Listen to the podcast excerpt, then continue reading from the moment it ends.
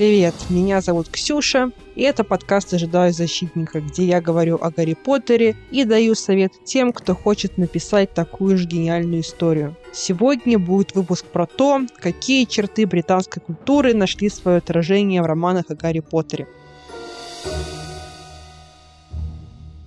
Но хочу начать с рекомендации. Я горячо советую вам подкаст «Вызов принят», который раскрывает тайны второго сезона популярного шоу на ТНТ «Вызов».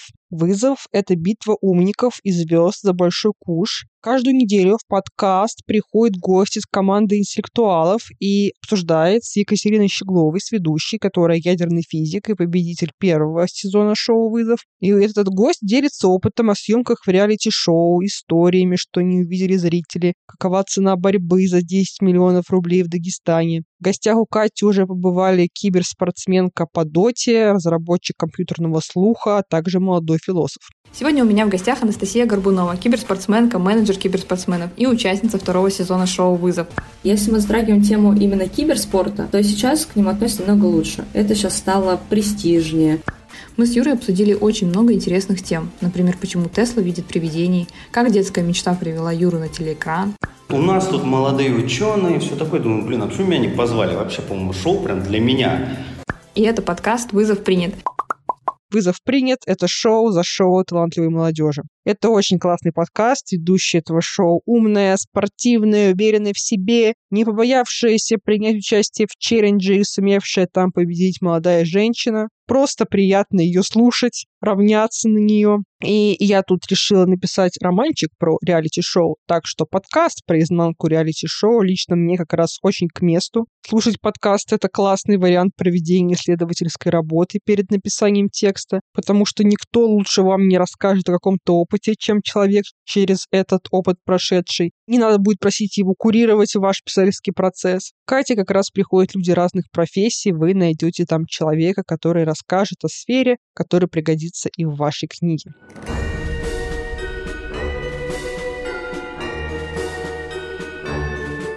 Но вернемся к нашей теме. Как мне пришла идея в голову этого выпуска? Во-первых, я наткнулась на пост в Инстаграме 10 вещей, которые американцы считали волшебными, когда читали Гарри Поттера, а они оказались просто британскими.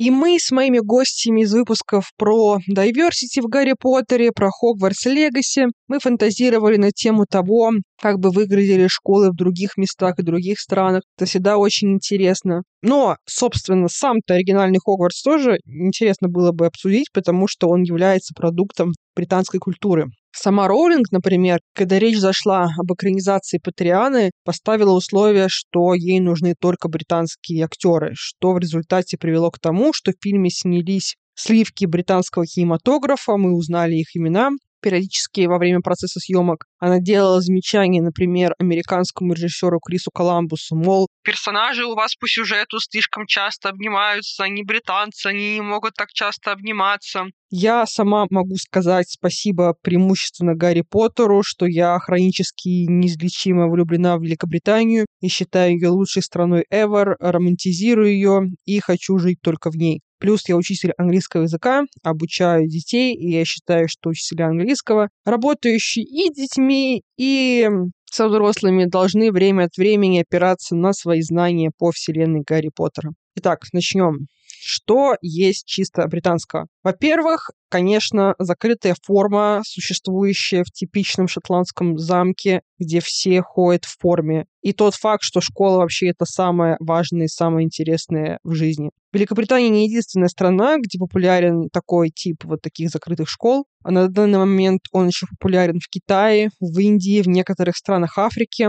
Но все-таки есть причина, по которой, когда говорят элитная школа-интернат, мы сразу такие, а, Итан, и дети из семей богачей и аристократов потом всю жизнь несут на лбу клеймо выпускника такой-то школы. В США, когда кто-то говорит high school, мы представляем обычно, ну, там, где дети живут с родителями, да, как в «Сумерках», как в «Дряных девчонках». А, в США больше важно, какой университет ты ходил. Есть университеты, например, Лиги Плюща, да, это частные американские университеты, у которых а, побеги Плюща оббивают старые здания, и они отличаются высоким качеством образования. Это и Гарвард, это и Ель. И как будто, если хочется написать чисто американскую историю про образование в сфере магии, ты скорее напишешь про универ. Я сто процентов уже рекомендовала книгу Ли Бардуга «Девятый дом», Стивен Кинг назвал этот роман Гарри Поттером для взрослых и для американцев, это я уже от себя говорю. Там как раз жизнь тайных оккультных обществ Ельского университета, восемь домов магии, главная героиня, которая видит мертвых. Еще мне почему-то, говоря об американском образовании, хочется сказать о тайной истории Донны Тарт. Как будто бы, будто, можно подумать, Донна Тарт нуждается в моей рекламе. В этой книге нет магии, но есть общее ощущение сюра, вот эта вот закрытая группа из богатеньких студентов, которые считают себя особой кастой, хранителей античной культуры и к чему это в результате приводит. Еще сделаю пару замечаний про саму систему образования. В Великобритании есть система оценивания школьников в 15 лет, в 17 лет. Это как э, СОВ и ЖАБа. И как ОГЭ и ЕГЭ, хочу я сказать. Но вот, допустим, в Америке, там, в каких-то других странах такого уже нет. И еще до 80-х была популярна в Британии такая система, что оценки за время обучения никак не влияют на финальные экзамены, вот эти вот типа СОВ и типа ЖАБа. И также в Хогвартсе, да, то есть, может быть, вам немного я поумею вашу ненависть к таким учителям типа Локонса и Снега, когда скажу, что, конечно, они нанесли вред своим ученикам, своими педагогическими методами, но, по крайней мере, они не портили им будущее. То есть, когда они снимали постоянно... Ну, нет, Локонс не снимал, Локонс просто ничему не учил, а Снег постоянно снимал баллы с гриффиндорцев, но он как бы не портил им будущее, потому что эти баллы никак не влияли на и оценки никак не влияли на сов и на жаба. Также, собственно, и у нас. Нет каких-то особых церемоний, связанных с заканчиванием школы. Нет того, что американцы называют пром. Ну, там был один раз святочный бал, и то это был четвертый год, там вообще особые были условия. У них есть квидич, да, в английских школах тоже обязательно дети убиваются либо в регби, либо в футбол. Еще, кстати, можно сказать, что Снег, когда критиковал Гермиону за то, что она дословно цитировала учебник, был не совсем неправ, потому что по британским стандартам хороший студент, который хочет получить высокую оценку, это тот, кто демонстрирует понимание, анализ, оригинальное мышление, он может сказать о том, что думает, о том, что написано в учебнике, привести веские аргументы. То есть э, просто цитировать книгу недостаточно. Еще один момент интересный, который можно подсветить по сравнению со Штатами, это то, что в Великобритании действительно популярна литература эскапизма. Эскапизм — это попытки избежать от надоевшей рутины, неприятностей, тягостных мыслей в мир литературы, сериалов, видеоигр. В Штатах, например, преобладающее направление — это реализм. Они любят говорить именно о своей стране. Им нравится, когда история автофикциональная про типичного американца в типичном американском городе с типичными американскими проблемами. Британцы по какой-то причине, лично мне непонятные, считают свою страну серой, грустной, депрессивной. Особенно им тяжко было в послевоенное время или в эпоху тетчеризма. Я периодически натыкаюсь на такие признания англичан. Например, когда я смотрела фильм о том, как снимался первый сезон Локи, последние два эпизода действия происходят в таком мире, куда попадают люди слэш ошибки временного таймлайна, и в этом мире они должны погибнуть, их должен съесть огромный страшный змей. Это вообще место, куда попадает весь мусор, все вот то, что уже никому не надо и должно умереть там оказывается. Там нет никакого солнца, там только серость и безысходность и конец э, существования. Режиссерка этого сериала, которая англичанка, говорит, «М-м, я вот так вот смотрю и думаю,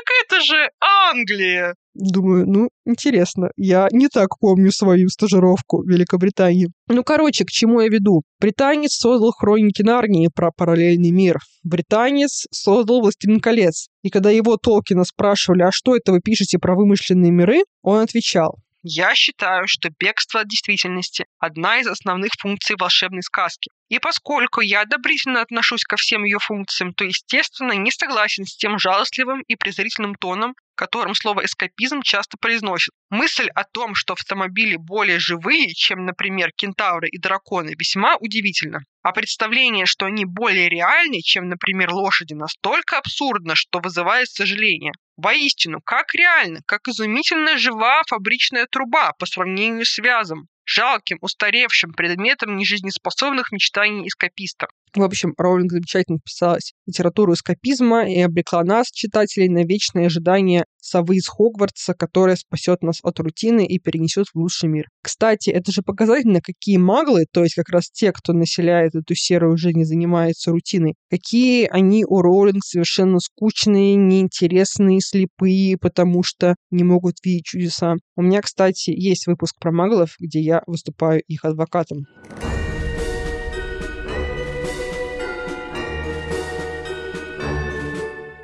Следующий момент. Сразу скажу. Цитируем этот источник в основном моя голова и просто мое увлечение британской культурой. Мне всегда казалось, что в Британии есть особое отношение к так называемым isolated houses, уединенным домам. Таким houses, домам, которые in the middle of nowhere. Я в этом выпуске буду вас немножко погружать в английский, как говорила Флёр, English language в середине ничего, только дом, а вокруг него там только овцы и просто ничего больше нет. Опять-таки, я ни в коем случае не намекаю, что такие дома есть только в Британии, интроверты есть везде, ну или просто люди, которым достался дом по наследству, они не хотят прерывать эту линию. Но вот в Гарри Поттере есть Лондон, столица, понятно, там много народу. Но когда мы приходим к кому-то из героев в дом, там к Уизли, к Флёре Биллу, к Малфоям, к Лавгудам, это всегда такой как раз дом, изолированный. Можно интерпретировать это как то, что они просто волшебники, им просто нужно место, где они могут быть собой и не привлечь внимание маглов. Но вообще, если забить в Google Isolated Houses in the UK, там вылезет куча сайтов, куча агентств, которые занимаются продажей именно таких домов. За большие деньги их продают, на них есть спрос. Э, я прямо помню, как со мной случалось, когда я вот, допустим, изучаю какого-нибудь выдающегося британца, читаю его биографию и упираюсь в тот факт, что а вот я живу в таком уединенном доме. И я запоминала эти случаи, потому что я каждый раз думала, вау, во-первых, это идет против того, чему нас учили на обществознании, что человек биосоциальное существо. Во-вторых, это же просто страшно, особенно ночью. В-третьих, а вдруг у тебя случится приступ, до тебя же не доедет ни одна скорая. В общем, есть же маленькие домики, а есть полноценный country house, которые показывают в экранизациях Агаты Кристи, когда огромный дом, там живет семья, пригласили гостей, кто-то умер, и они не могут уйти, потому что там снег замело и слишком долго добираться до ближайшего населенного пункта. Сейчас большинство таких коттеджей превратились в музеи и школы, а раньше вокруг них строилась жизнь. Вот есть особняк, есть деревня, вся деревня работает в этом особняке, все знают свое место, мой отец был дворецким, значит, я тоже буду дворецким. Подробнее про это в наитипичнейшем английском романе Кадзуо Сигура «Остаток дня». Интересно, кстати, что мы на уроках английского часто говорим country house, имея в виду дачу. Но вот наши дачи из советских времен, из говна и палок, совсем не то же самое, что британские особняки. Но, кстати, в английском есть слово дача, которое прям так и пишется D-A-C-H-A. Не все англоговорящие его знают, но, например, в Википедии есть статья про дача, и там как раз написано, что вот такие домики, которые в основном на территории бывшего Советского Союза. Следующее. Классовая система в Гарри Поттере. У них там есть чистокровки, полукровки, грязнокровки, сквибы. В Великобритании тоже существует классовая система. Я думаю, может быть, нам, родившимся на бывшей территории Советского Союза, это не так просто понять, потому что мы все так или иначе дети рабочих и крестьян. А в Англии же, в Великобритании очень резкий контраст между потомками аристократов, которые закончили Оксфорд, и гопотой, которая там совершенно отбитая. Это может быть шоком для людей, которые воспитывались на сериалах «Аббатство Даунтон» и «Корона», но есть еще и другие сериалы, например, «Отбросы», «Молокососы». Это тоже правда, это тоже Великобритания. Эта разница видна по реалити-шоу, которые на русский перевели как «Укращение строптивых», From Ladette to Lady, это то шоу, которое брали за основу наши создатели «Пацанок по пятнице». И в английском шоу реально интересная концепция, которая как раз играет на разнице этих двух миров. Что вот есть там девушки, которые страдают от алкогольной зависимости, от наркотической, которые из очень плохих семей. И с ними работают люди, которые, допустим, работают на королевскую семью, которые организовывают все вот званные обеды, которые вот организовывают эти снобистские скачки, куда еще, знаете, вы, наверное, видели фотографии, приходят женщины и у кого лучшая шляпка. Ну, как бы это интересно, да, потому что в российской адаптации немножко странно, потому что вот берут этих пацанок и учат их например, как пользоваться десятью вилками. И непонятно зачем, потому что в России никто не пользуется десятью вилками. В Англии еще пользуются. И Гарри — это главный герой здорового человека, ему на это классовое деление просто пофиг. У него один друг Гермиона, другой друг Рон, разные по статусу крови. Есть Хагрид, который, кстати, на русский язык может быть не так очевидно его произношение, как-то там просто что-то говорит, типа, чего это ты, Гарри, так вот э, со мной разговариваешь? Чего это ты меня сэром зовешь? В английском тексте там прям иногда сложно понять, что он говорит, потому что у него говор вот такой наполненный просторечиями, потому что вот он как раз такой простой рубаха-парень из простой совершенно семьи, совсем не сравнить с тем, как изящно изъясняется Дамблдор. В общем, есть Гарри главный герой, и есть Драка, который жуткий сноб, высокомерный, смотрит на людей сверху вниз, как все те члены королевской семьи, которые смотрели сверху вниз на Беган Маркл, вышедшую замуж за принца Гарри, на афроамериканку и актрису.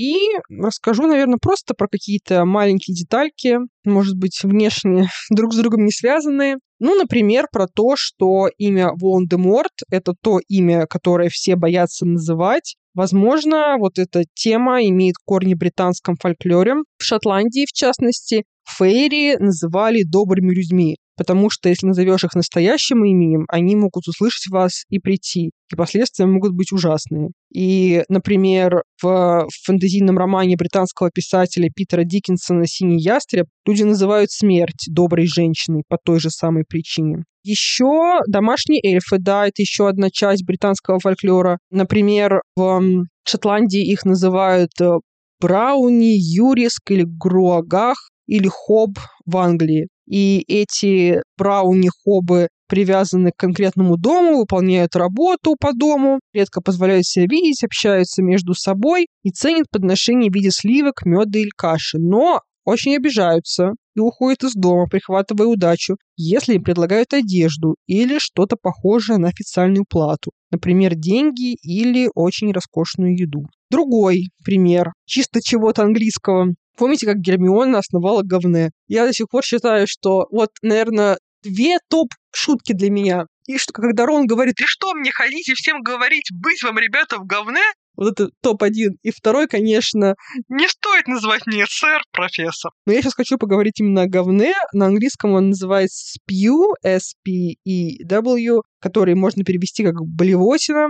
И такое общество реально существовало. Это было общество в 1859 году, общество, которое основали британская группа суфражисток, общество содействия занятости женщин. То есть тоже общество про права ущемленных слоев населения. Ну и, понятное дело, к ним тоже серьезно не относились. Хотела сказать, что в Англии и в Британии неприличные шутки были в ходу задолго до того, как это стало мейнстримом. Так стали шутить в достаточно консервативных, на самом деле, штатах. И пример. Помните, в «Кубке огня» Дамблдор пытается подбодрить Хагрида и так вот ехидно шутит о своем брате Аберфорте, что он там применял неуместные чары на козле что как бы предполагает зоофилию. И потом еще спрашивали в интервью Роллинг, она этот слух еще раз подтвердила. И интересный факт. Это вовсе не означает, что Альбус действительно думает, что его брат занимался сексом с козами или хочет, чтобы его слушатели так думали. Правда, это были не козы, это были овцы. Ну, короче, вот такая фраза sheep shaggers, ну, условно, трахатели овец, это реально существующая шутка, которую часто окрещивали, ну, фермеров, которые там, допустим, работали со скотом. Она достаточно популярная, это просто шутка, и все, когда ее слышали, произносили, понимали, что это просто шутка, может быть, про какого-то простого рабочего человека. Или на ту же тему, да, вот эти вот отрывки про троллей, сравнивающих размеры дубинок, про волшебников, которые тоже хвастаются размером своих палочек и их содержимым. Ну, тоже такой отсылка к британским шуточкам про мужчин, которые проводят много времени, сравнивая размеры своих детородных органов. Еще мы знаем, что форма Джеймса, когда он превращался в животное, это был олень, патронус Гарри олень. У мамы Гарри патронус был лань, форма патронуса э, Снега это тоже лань. Ну, когда я читала, я вот не купилась на эту обманку, но я понимаю, что для американских фанатов они часто думают, что, условно говоря, олень как стек, он стек назывался в книжке, и доу как лань, это, условно говоря, муж и жена, да, это мама олень и папа олень. Что наводит на мысли, что как будто бы Лили и Джеймс были такой идеальной парой, что у них даже патронусы друг к другу подходили. Но на самом деле вот этот вот стек — это оленевые, но это разные виды. Стек — это благородный олень, и его самка называется хинд. А доу — это европейская лань, и ее самец называется бак. То есть символы как бы Джеймса и Лили — это разные виды. И тут может быть месседж, что да, они на первый взгляд кажутся, что они идеально подходят друг другу, но на самом деле нет. Подумайте об этом. Еще такая вот, знаете, диккенсовская история, что особенно в детской и британской литературе люди с амбициями, с деньгами, они почти всегда злодеи, а все бедные персонажи добродетельные. Ну, как Рон, да, вот, ну, бедный, но хороший. А вот э, Дурсли буржуазные такие, богатые, противные, Малфой богатые, противные. Ну, Гарри немножко тут, конечно, не вписывается в мою теорию. Но ладно, забудем про Гарри. Вспомним, например, случай, когда в воспоминании мы видим, допустим, маленького Снега и маленького Джеймса Поттера, и вот видно, что Снег, он бедный, и как бы подразумевается, что наши симпатии должны быть на его стороне. А Джеймс Поттер, он сразу богатенький приезжает, э, все у него в жизни замечательно, и как будто бы он настоящей боли не видывал. Сразу мы к нему так настороженно относимся. Еще у меня есть одна мысль сексуальным подтекстам. Помните ту ссору, которая произошла между Сириусом и Снегом в пятой книге, когда Снег пришел говорить Гарри, что вот теперь мы будем заниматься Клеменцией. Там встревает Сириус, начинает там вот, э, обращайся с моим крестникам хорошо, не раздавай приказы в моем доме, они там слово за слово начинают спорить. В какой-то момент а, Сириус называет Снега Лэбдог Люциусом. Перевели это на русский как верный песик. Это не совсем верный песик. Вообще лэб это, условно говоря, ну, колени, как бы бедра. Это, допустим, есть такой lap dance, это когда стриптизерши танцуют на коленях у своих клиентов. И lap dog — это такой термин, который часто называли ну вот знаете, в закрытых британских школах-интернатах были распространены гомосексуальные отношения в реальности и еще более распространены в массовом воображении. Особенно вот такие какие-то неравные отношения, где один мальчик постарше, другой помладше. Тот, который помладше ему прислуживает, выполняет все его пожелания и хотелки. Действительно, когда э, был маленьким в школе, там на несколько курсов старше его был Люциус, и вот в этом э, оскорблении от Сириуса, ну какое-то весьма специфичное, да? То есть он не, не назвал никакого другого пожирателя смерти. Мы вообще как-то особо и раньше не думали, что какая-то особо невероятная связь существует между Люциусом и Снегом, а тут он такой, ты его лэб-дог, и как будто бы на что-то намекает. Ну, так это или не так, решать читателям.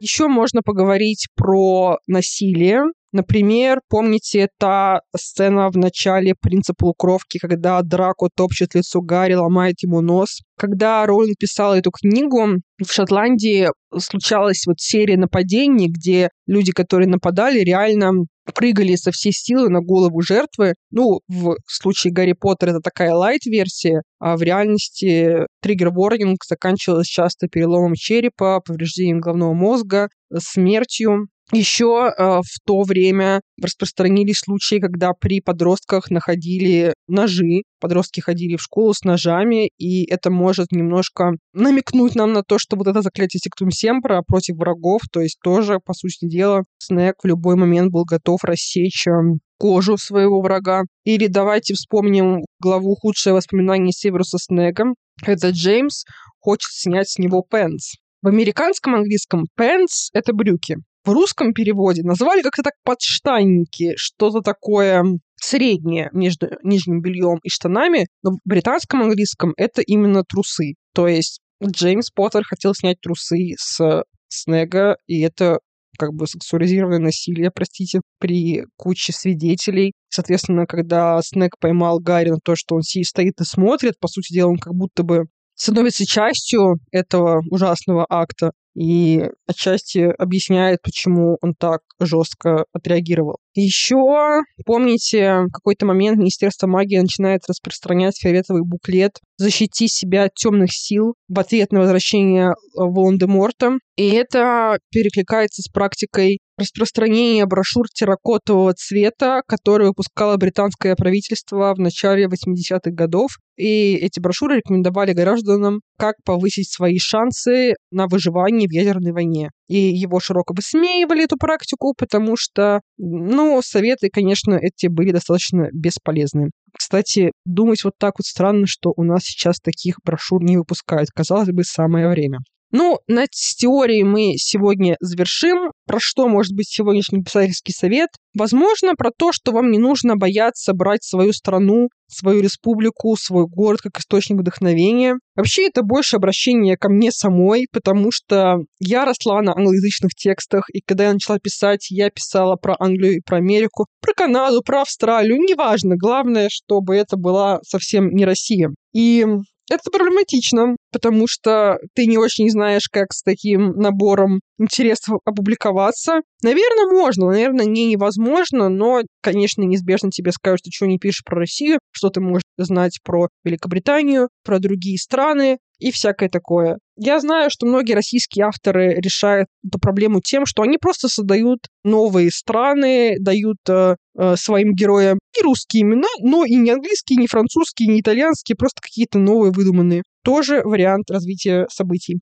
Но, наверное, если покопаться, то в любой стране можно найти что-то интересное, да? Ну вот сейчас, допустим, тот момент, когда я записываю этот выпуск, э, трендится сериал «Слово пацана». Ну вот, нашли интересную тему, да, ужасную, но интересную. Казань, Татарстан, да, вот там такое происходило. Сейчас меня, например, заинтересовал феномен блогерства в России. Блогерство существует в разных странах, но я как-то больше знаю про российское, потому что в моих реках периодически попадаются всякие Дани Милохины, Катя Адушкины, и я просто не могу не следить за ними и удивляться ни с негативом, ни с чем таким, но просто удивляюсь, что вот такой феномен существует, и вообще, что блог, знаете, как раньше, без бумажки ты букашка, там что-то дальше еще. Сейчас без блога ты букашка, да, вот всем нужен прям блог. Вот ты, если идешь кому-то на какую-то распаковку своей личности, тебе обязательно скажу, заводи блог, потому что без него вообще никак. Интересно про это же написать, да. Действие будет происходить в России, но скорее в России будущего, потому что если Россия настоящего, то меня посадят.